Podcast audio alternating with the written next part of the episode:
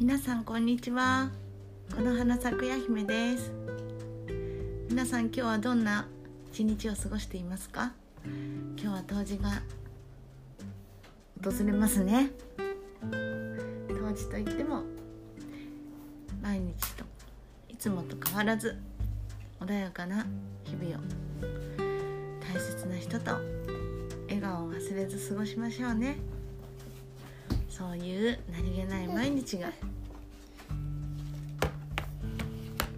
私たちの幸せを作ってるって私は信じています。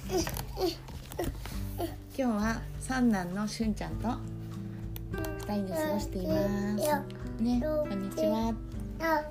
しゅんちゃんはちょっとお腹が緩いみたいですね。デトックスがあるんでしょうね。強いんでしょうね。ゆっくり過ごそうと思います。では皆さんもゆっくり過ごしてくださいね。お疲れ様です。